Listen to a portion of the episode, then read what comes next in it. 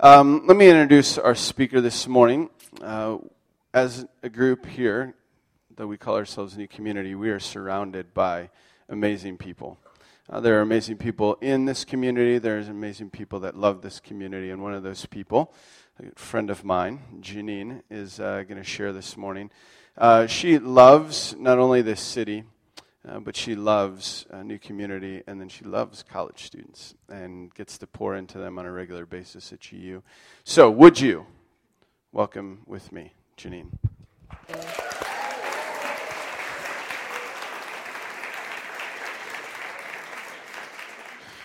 Well, thank you. I am very excited to be here, and I'm very nervous, which I know. Sometimes I've been doing this for a while, and I'm still nervous, which makes me realize that there's something that I always tell myself that I'm trying not to tell myself, which is, why are you here? You fooled them. Somehow, I'm not worth this. I have nothing to say. So, this is kind of the story that sometimes run through my head. And we're going to talk about story today. But I am. So, if I take a deep breath, you'll realize it's just because I'm super nervous right now. Um, Russ and I have gone back quite a few years. And when I was called to Gonzaga to be a campus minister, I just saw how many GU students would come here and be poured into and transformed. And we thought it'd be fun to kind of partner in ways. So this is one of those ways. Um, and some of you are starting to be small group leaders, so I'm grateful. Um, and as we were talking about what to talk about, he was telling me kind of where you guys have been going with letters and um, through Revelations. And I was telling him about what God was doing in my life. Um, which is, I was given this devotion and I was kind of rolling my eyes because when anyone ever gives me something like that, my first thought is, Do I need this? Why? Why are you giving me this? Something wrong with me? And, um, but I fell in love with this devotion. And the devotion is kind of a one year Bible devotion or something like that. Anyway, day three of this devotion was this quote that some of you have heard that has really been sticking with me. And this is the quote by this guy, A.W. Tozer. What comes into our minds when we think about God is the most important thing about us. What comes into our minds when we think about God is one of the most important things about us. So, what I mean by that is who you say God is, the answer to that question is one of the most important questions you will ever answer. Simply put, it's our view of God that directly influences everything else. What I mean by that is some of us have this idea that God, um, the view of God that we have is God as a dictator. Now, you may say, no, no, no. But what that means is if you have this idea that God is a dictator, then what you're doing is you're waiting for all the rules and you're going to follow the rules. Or you may be someone that believes that God is this police officer and you're just waiting for the ticket. And whenever you um, see a police car, or you, and I grew up with a police officer, which is kind of funny, but whenever you see that police car, you're like, okay, what's going to happen? What's going to happen? Or some of you may have that view of God that God is that um, crazy uncle that comes into town, and whenever you see him, they, they, he gives you gifts, and you have the best time ever, and you love that he wants to know you, and he delights in you, and you get all kinds of gifts. Could be a mixture of both, probably is. Could be something else. But what it says is that view informs the story that you live. So we're going to unpack that today. And since I got to kind of create this, we're going to look at a few things. We're going to look at football. We're going to look at Harry Potter, because I love Harry Potter. And we're going to look, um, look at our stories. So I began my journey of football, because we got to do a nod to the sacred day. I began the journey of football in California, and I um, am from, if I was going to wear my shirt up here, the only shirt, I grew up with two shirts, but the only shirt I really could show you that formed me most, and no booing right now, is um, the Oakland Raiders. Now, oh, is there some Raider fans? Okay. Well, I have to say though, I would say that I am a old school Oakland fan. I'm a Madden Oakland Raider fan. That's a little different than the scary face painters of today. but I grew up in a house um, which, you know, t- there will be 70,000 um, fanatics sitting in seats in a few hours watching the most significant game ever, which is the Super Bowl. And football for some is their religion. That would have been my house. I don't come from a family of faith, I come from a family of football. And from an early age, that day, that religious ritual formed me. And I remember we'd wear our shirts, and there would be all kinds of making of food, and there would be this holy beverage that I wasn't allowed to have. Um, and we would watch the game. And growing up, for a long time, that was super fun. We'd run around, we'd eat lots. I remember my mom and dad driving me all over Northern California to different auto um, car dealerships to meet Raider fans, because somehow Raider fans liked car dealerships. I don't know why, but and I remember like wearing the Super Bowl ring. I mean, crazy stuff. Um, we even painted our faces. Well, as I got older, um, there was more experiences with that. That sacred drink um, was defining what football was. So what happened when I got to be probably elementary school is all of a sudden when my perspective got bigger, I recognized that um, mom and dad and everyone that came over they would kind of get so focused on the TV and the drink, and they kind of changed that it didn't become fun because they weren't present to any of us. And it kind of felt scary.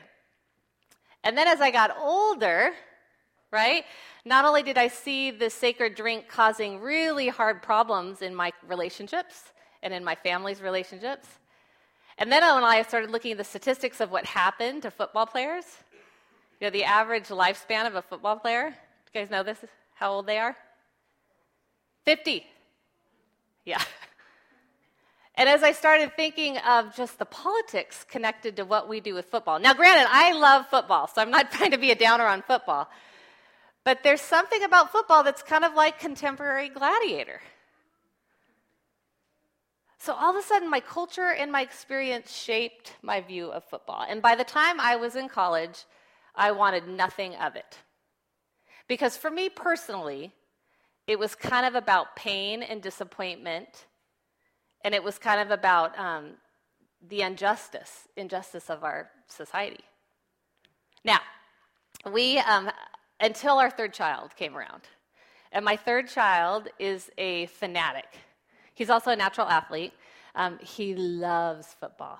He loves the game. He loves to dress up. He loves to swagger. Um, one of my friends here is, hangs out with him a lot. He loves football. And seeing his, his delight, and then all of a sudden, our story of the family has kind of changed with how we do football. And so now I'm back to football, and we're having a big party. It's going to be fun today. but that is my journey of football. And what I want us to connect with is how much our culture and our experience affects our views. So, just like my culture and my experience affect my view of football, our culture and our experience affects our view of God. So, this morning, um, we are going to look at how that does that. And we're going to do that with two ways. When I fell in love with Jesus, it was in fourth grade. It started in fourth grade. By the time I was in high school and I realized I want to follow this God, I want to make this my life, to integrate it into changing the world for Jesus. Um, the place I went first was the prophets. Don't know why, but I did. And I fell in love with Isaiah and Jeremiah. And as I have grown in my relationship with Jesus, I realized the two things about those two prophets is that Jesus taught Jeremiah, he lived, uh, he taught Isaiah, and he lived Jeremiah. So today we're going to look at Isaiah and Jeremiah and see how those things can help us with this idea of our story and how we fit in with God. So, I would love for us to pray that the Holy Spirit will enlighten us with this, this scripture. So, pray with me. Holy Spirit, I am grateful that you are with us. That God, you take these words, these scriptures, and that they can form us and transform us. So, Lord, let these words come alive in a way that we haven't heard and allow it to move us. It's in your name we pray. Amen. Our first scripture is going to come from Jeremiah, and this is um, a passage that it's the second most popular Jeremiah passage, I think. And this is from Jeremiah 1 4 through 10. The word of the Lord came to me, saying, Before I formed you in the womb, I knew you. Before you were born, I set you apart. I appointed you as a prophet to the nations. Alas, sovereign Lord, I said, I do not know how to speak. I'm too young. But the Lord said to me, Do not say, I'm too young. You must go to everyone I send you to and say whatever I command you. Do not be afraid of them, for I am with you and will rescue you, declares the Lord. Then the Lord reached out his hand and touched my mouth and said to me, I have put my words in your mouth. See, today I point you over nations and kingdoms to uproot and tear down, to destroy and overthrow, to build and to plant. So that's Jeremiah, and we're going to take Jeremiah and we're going to put it on hold for a sec.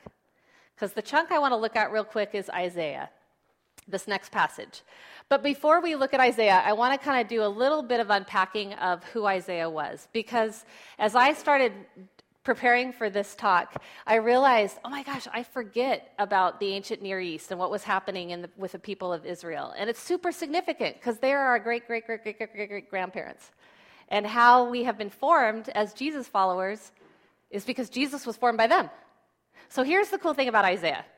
First of all, when you think prophets, what do you think of? Yell out your characteristic of a prophet. What? Old. Okay, yeah, so Jeremiah was young. Jeremiah was a kid, so that's pretty different than what we think prophets are. What else? Smart? That's good. I wouldn't have said that. but, but Isaiah is really smart. Crazy! Oh, that's totally, we're on the same. They're crazy. What do they do? Do you guys remember some of the crazy stories? What did Isaiah do later in the book? He goes naked. He streaks around naked. Hey! Like I was just thinking, what do you do in the village? You're totally naked and you're just walking around saying, Remember God? God's going to do something soon. Yeah. Does anyone remember what Ezekiel did? Is it Ezekiel, right? That ate the. Is that Ezekiel? Or Habakkuk. Okay, they're crazy. Anyway, they do a lot of things. Like they eat papers and they um, lay on their side for 248 and a half days, something like that. I don't know. But they are very powerful and prophetic and crazy. And I never, well, they are, they're prophetic, and I always thought they were crazy. I hadn't connected the powerful intellectual piece. Isaiah is one of those. Isaiah was, um, was bred, he was born into a family of royalty, they think. He was very articulate, very intellectual. If you are a scholar and you read the Hebrew Bible and the Old Testament, what you do is you realize that Isaiah is so well crafted that it is the strongest book, liter- literary, literature wise, in, um, in, the, in the Hebrew Bible. And what you realize too is how articulate and well known and um, Isaiah was. So Isaiah was this prophet that would walk around um, in the royal courts they listened to him, he was powerful. Uh, he thought he understood by his culture and his experience who God is. In the books of the um, prophets, by the way, if you look at the call narrative, that means the story of how they're called, it usually happens, happens in chapter one.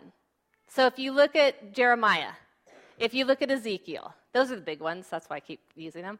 Um, if you look at Micah, usually their, their story of how they were called happens in chapter one. Today, we look at Isaiah 6, and a lot of us have looked at this passage as the call passage. But it's not in chapter 1, it's in chapter 1, uh, chapter 6. And I'm going to challenge us to think maybe perhaps this isn't the call passage, but maybe this is a conversion passage. So, here now, as I read Isaiah chapter 6, and then I'm going to ask a question of you. In the year that King Uzziah died, I saw the Lord sitting on a throne, high and lofty and the hem of his robe filled the temple. Seraphs were in attendance above him. Those are like divine beings. Each had six wings. With two they covered their faces, and with two they covered their feet, and with two they flew. And one called to another and said, Holy, holy, holy is the Lord God of hosts. The whole earth is full of his glory. The pivots on the threshold shook at the voices of those who called, and the house filled with smoke. And I said, Woe is me. I'm lost. I'm a man of unclean lips. I live among a people of unclean lips. Yet my eyes have seen the King, the Lord of hosts. Then one of the seraphs flew to me, holding a live coal, and that had been taken from the altar with a pair of tongs, and the seraph touched my mouth. And it said, Now that this has touched your lips, your guilt has departed, and your sin is blotted out. Then I heard the voice of the Lord saying, Whom shall I send? And who will go for us? And I said, Here I am. Send me. Now, that is why we call that a call story, which it is. But something bigger happened in this story. This is what I want you to do to the person next to you. And if you're like me and you hate this part, it's okay. Um, I would love for you to turn to the person next to you to talk about what do I know about these prophets? And what did I just hear in those last two passages? That's the first question. That's actually, no, that's the second question. The first will go shallow.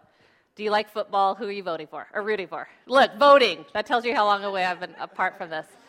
So, what about football? What about the prophets and what you just heard? So, on your mark, t- talk amongst yourselves just for a second. So, we kind of know the background of Isaiah. Now, I kind of want to unpack why this story can teach us a lot about um, our view of God and the story we live in. First of all, um, I said that this was a call story because we see he, him saying, here I, here I am, Lord, take, send me. That is a call but it's also a conversion story. This is why. And in order to understand this, though, we have to look at temple theology. And I had so much fun going back to the Old Testament for this because I forget that all of this matters. So I want you to look up here. This is what Solomon's temple um, looked like. This is kind of a standard temple of the ancient Near East. Now, if we remember, we need to remember that when we are looking at Isaiah and we're looking at Jeremiah, we're looking at a time when these temples were everywhere back there. These temples were there for all the gods because we were, we're living back then in a polytheistic culture. Okay? So there would have been Yahweh, there would have been a temple for Yahweh, but there's also temples for Saturn and um, Zeus, and there's like lots of temples all over the place. And they still looked like this. A temple, the way it was, the way it was laid out, would be that you would enter into one area and then you would go all the way to the back. The very back would be where the, the God would, would live. That would be the hope. So for the, for the Hebrew tradition, they would have, in the Holy of Holies, they'd have the Ark of the Covenant. This is, and I'm kind of giving you the idea of what the temple looked like pre Solomon. And that temple looked that way for most of the gods. Why? This is why. The idea in the culture back then was that if you could somehow get the God attracted into your temple, we would do that by sacrificing. And we could sacrifice different things depending on what we thought the God would want or the goddess would want. If we could get them into our temple, we kind of thought this could be a God trap. Does that sound like humans? Let's figure out a way to control. but what we would do is we'd think if they could get in here and they could get to the very back, then they'd stay. And as much as we sacrifice and do what we need to do, then they could stay there. Okay, that's how it worked. A lot of the times, um, the, the, the, standard size of what would be in the Holy of Holies, originally the Ark of the Covenant, wasn't that big. It was, you know, the Ark of the Covenant was like a treasure chest. That was very low, low school right there, but that's what it is. Um, when Solomon decided to build the, this temple, Solomon made things bigger. So originally, the gods in the temples would be a little taller than me, probably six foot, I think, if, you, if they looked at like standards. When Solomon came, all of a sudden he kind of made things bigger. By the way, what's interesting about Solomon in Scripture, God didn't tell him to build the temple. That's a side note, kind of interesting. And I think it tells us something about what happens down the road. But anyway, we go to Solomon, we see the temple. This time, God, the place for where the Holy Holies, where the ark is, it's even bigger. Everything is about the God, the, the God that will rest in the Holy of Holies is like 30 feet tall now. So Solomon makes this view of God that's bigger than all the other gods. That's the shift. Yahweh now is bigger than all the other gods. So Isaiah is raised and born in this notion that this is what the temple looks like, this is what we do in the temple, this is how big God is. Our God's bigger than all the other gods, And our God is this big. And then Isaiah has this vision. Listen to what this vision says. It says that he has the vision, and he saw the Lord sitting on the throne, high and lofty. And what did the hem, right? If you think of a robe, the hem is the last part of the robe. What did the, the hem do? It filled the temple. So all of a sudden, Isaiah says, Whoa, this God isn't 30 feet tall and sitting in the back here. All I could see is the hem of his temple. Not even the skirt, not even, he only sees the hem of the temple. And in that experience, Isaiah realizes, oh, oh, what I thought I understood about who God is, it's way, way bigger. Because what does he say? Woe is me. Why did we think of this? I always read the scripture and thought he was just saying, Woe is me, because he just saw that God was, you know, he was in the midst of God. I had never thought about the fact that why was he saying, Oh no, I suck? That's kind of my version of that. It's because he needed a bigger view. He didn't have the view of God that God wanted him to have. And then what happens is the seraphim. Oh, and here's a really cool little side note to talk about over coffee or trivia. Seraphims were these celestial beings, and if you look at like pyramids, King Tut had seraphims. Seraphims were known in the ancient Near East to protect, they were the bodyguards. And you would have cherubims and seraphims. Seraphims were like these funky snake slash, they'd have wings. So if you go back and look, they're very creative. The seraphims were always the big buff bodyguards. What do we see here? What, was, what are the seraphims doing? They're, they're covering themselves. They're not bodyguards, they're protecting themselves from who? From a God of everything the God that just blew open the temple, the God that's bigger and more mysterious and cannot be contained, the God that we can't compartmentalize. That is what Isaiah sees that day. And the beauty of what happens in that moment is Isaiah's like, oh my gosh, I blew it. And the seraphim goes, okay, touches his lip with, lips with the coal, and says, now go speak. Now go speak the bigger story. That's the power of Isaiah. So, when we look at how our culture and our experience affect us, we realize that that creates a view of God. And that view of God affects the story we live in.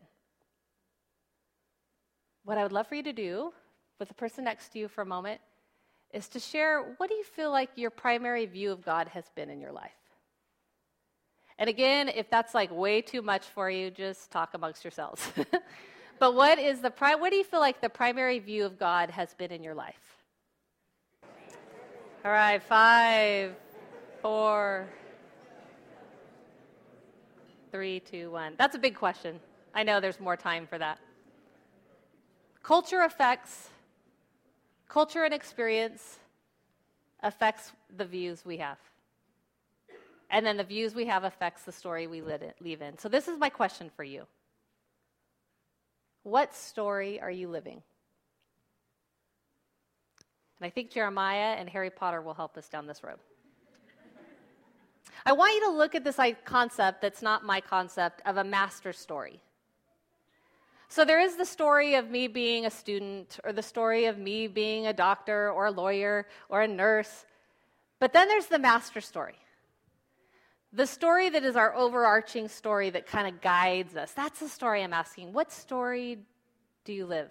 Do you lead? Now, the students at Gonzaga, which are here, and I asked lots of them to come because, you know, that's what I do. um, they know me. And some of them, when they get to know me, they know that I have a saying. So here's a quiz, and you'll have to shout it out if you know the answer.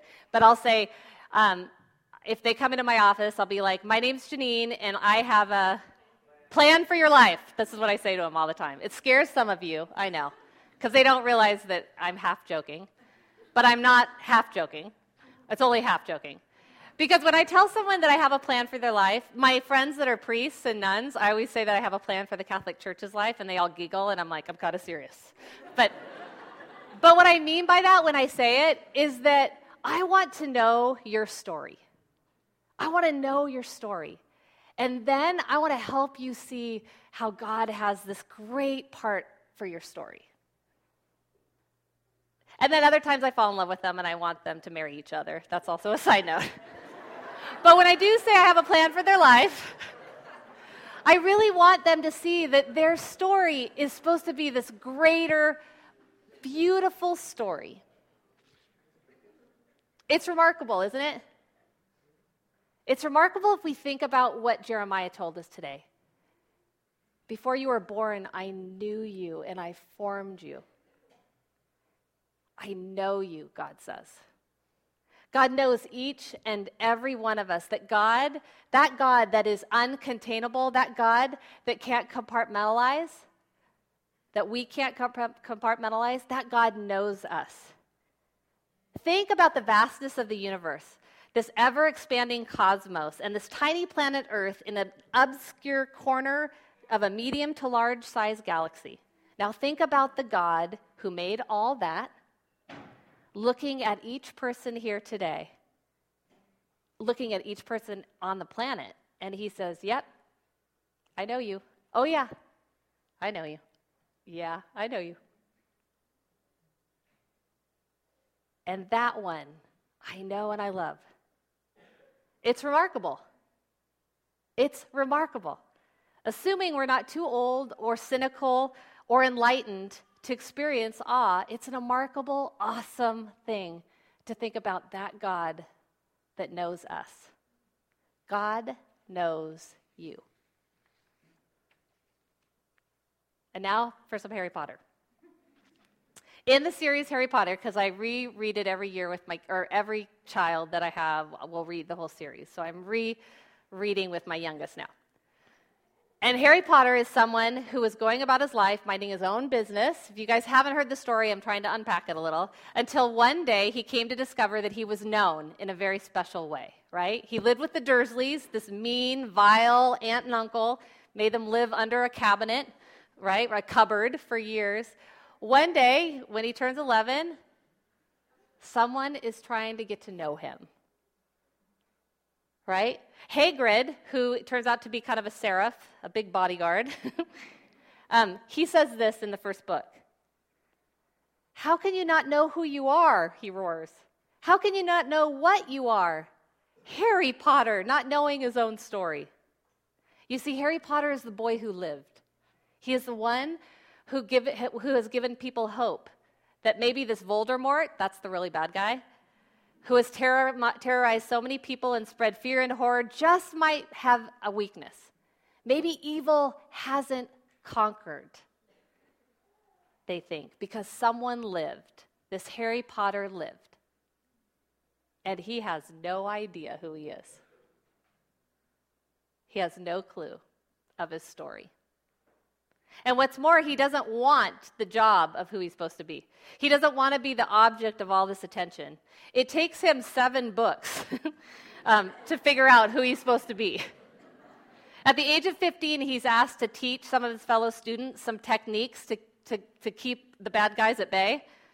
Um, which, by the way, he knows these techniques pretty well because he he's kept the bad guys at bay for every book. Um, but this is what he does he comes up with excuses. We'll get in trouble. I don't know enough. I just got lucky. It's not me. I'm not a good teacher. I'm too young. Sounds like Jeremiah, huh?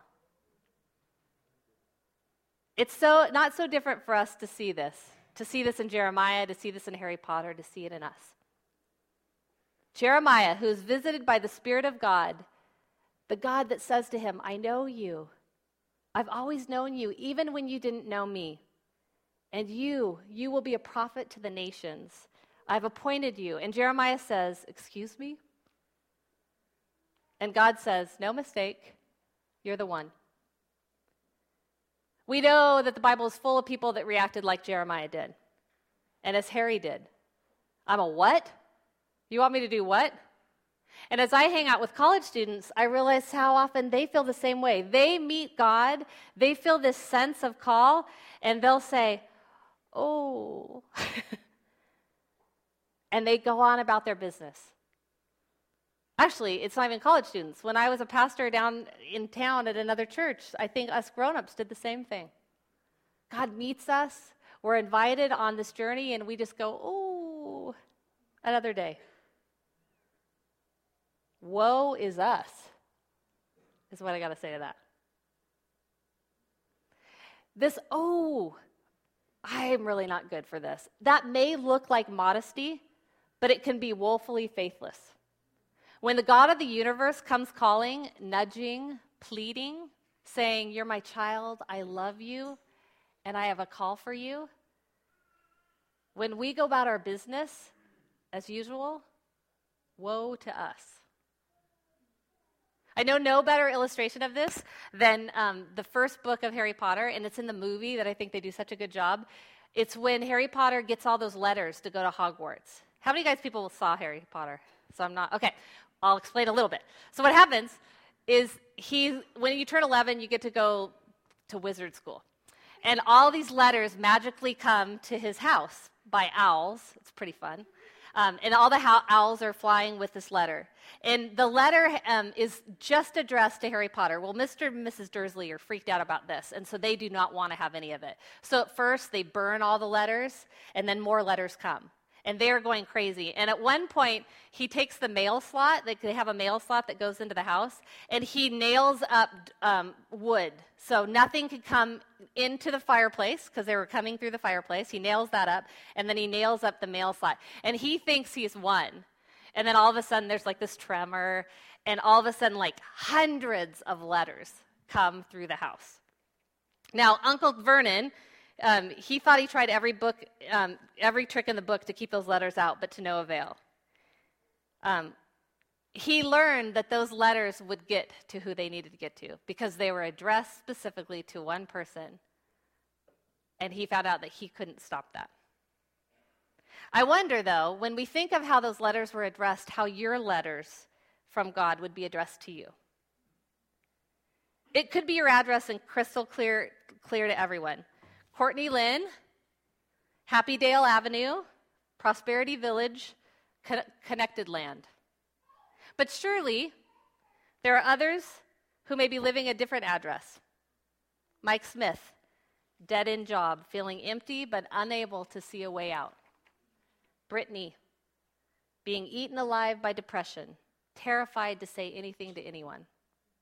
Sydney, wondering whether God cares or exists. Cecilia, crushed under the weight of too much busyness. What would your address be? Before we were formed in our mother's womb, God knew us. God loves us, and God invites us to a bigger story. Why do we resist the truth of that? Why do we resist that we are precious just as we are? Why do we proclaim in our theology that we, there's nothing we need to do to deserve God's love, and then we work ourselves to the bone to be worthy? Why do we resist grace? Last week, Russ quoted one of my favorite authors, who's Marjorie Thompson, and he was talking about our deepest fear is not that, that we're inadequate. Our deepest fear is that we are powerful beyond measure. Well, Marjorie Thompson in that book has another quote. She quotes another one of my favorite mentors. This is what it is All human nature vigorously resists grace because grace changes us, and change is painful. We resist grace because change, grace will change us, and change is painful. We resist it. We are so resistant to grace that we will go so far as to splinch ourselves. In Harry Potter, they were able to do this thing called apparate, and that meant they got to go from here, and let's say I just wanted coffee, and I would show up in Kerr Coffee downtown. Wouldn't that be cool? and you just thought of it, and you got to go to that place. Well, if you weren't thinking fully on where you wanted to be, you could leave part of your body behind. So in Harry Potter, when they're practicing apparating, sometimes they'd be splinched, and their eyebrow would be left here, and they, the rest of them would be over here. I think that we resist grace that we will spiritually splinch ourselves. We're so willing to believe what the world says about us. We're so eager to get away from God and from our God given selves that we will leave pieces of ourselves behind. We want to be liked. We want to get along. We want to feel safe. We want to be successful. We want a lot of shiny toys. We want to do things our own way. Imagine that, roars Hagrid.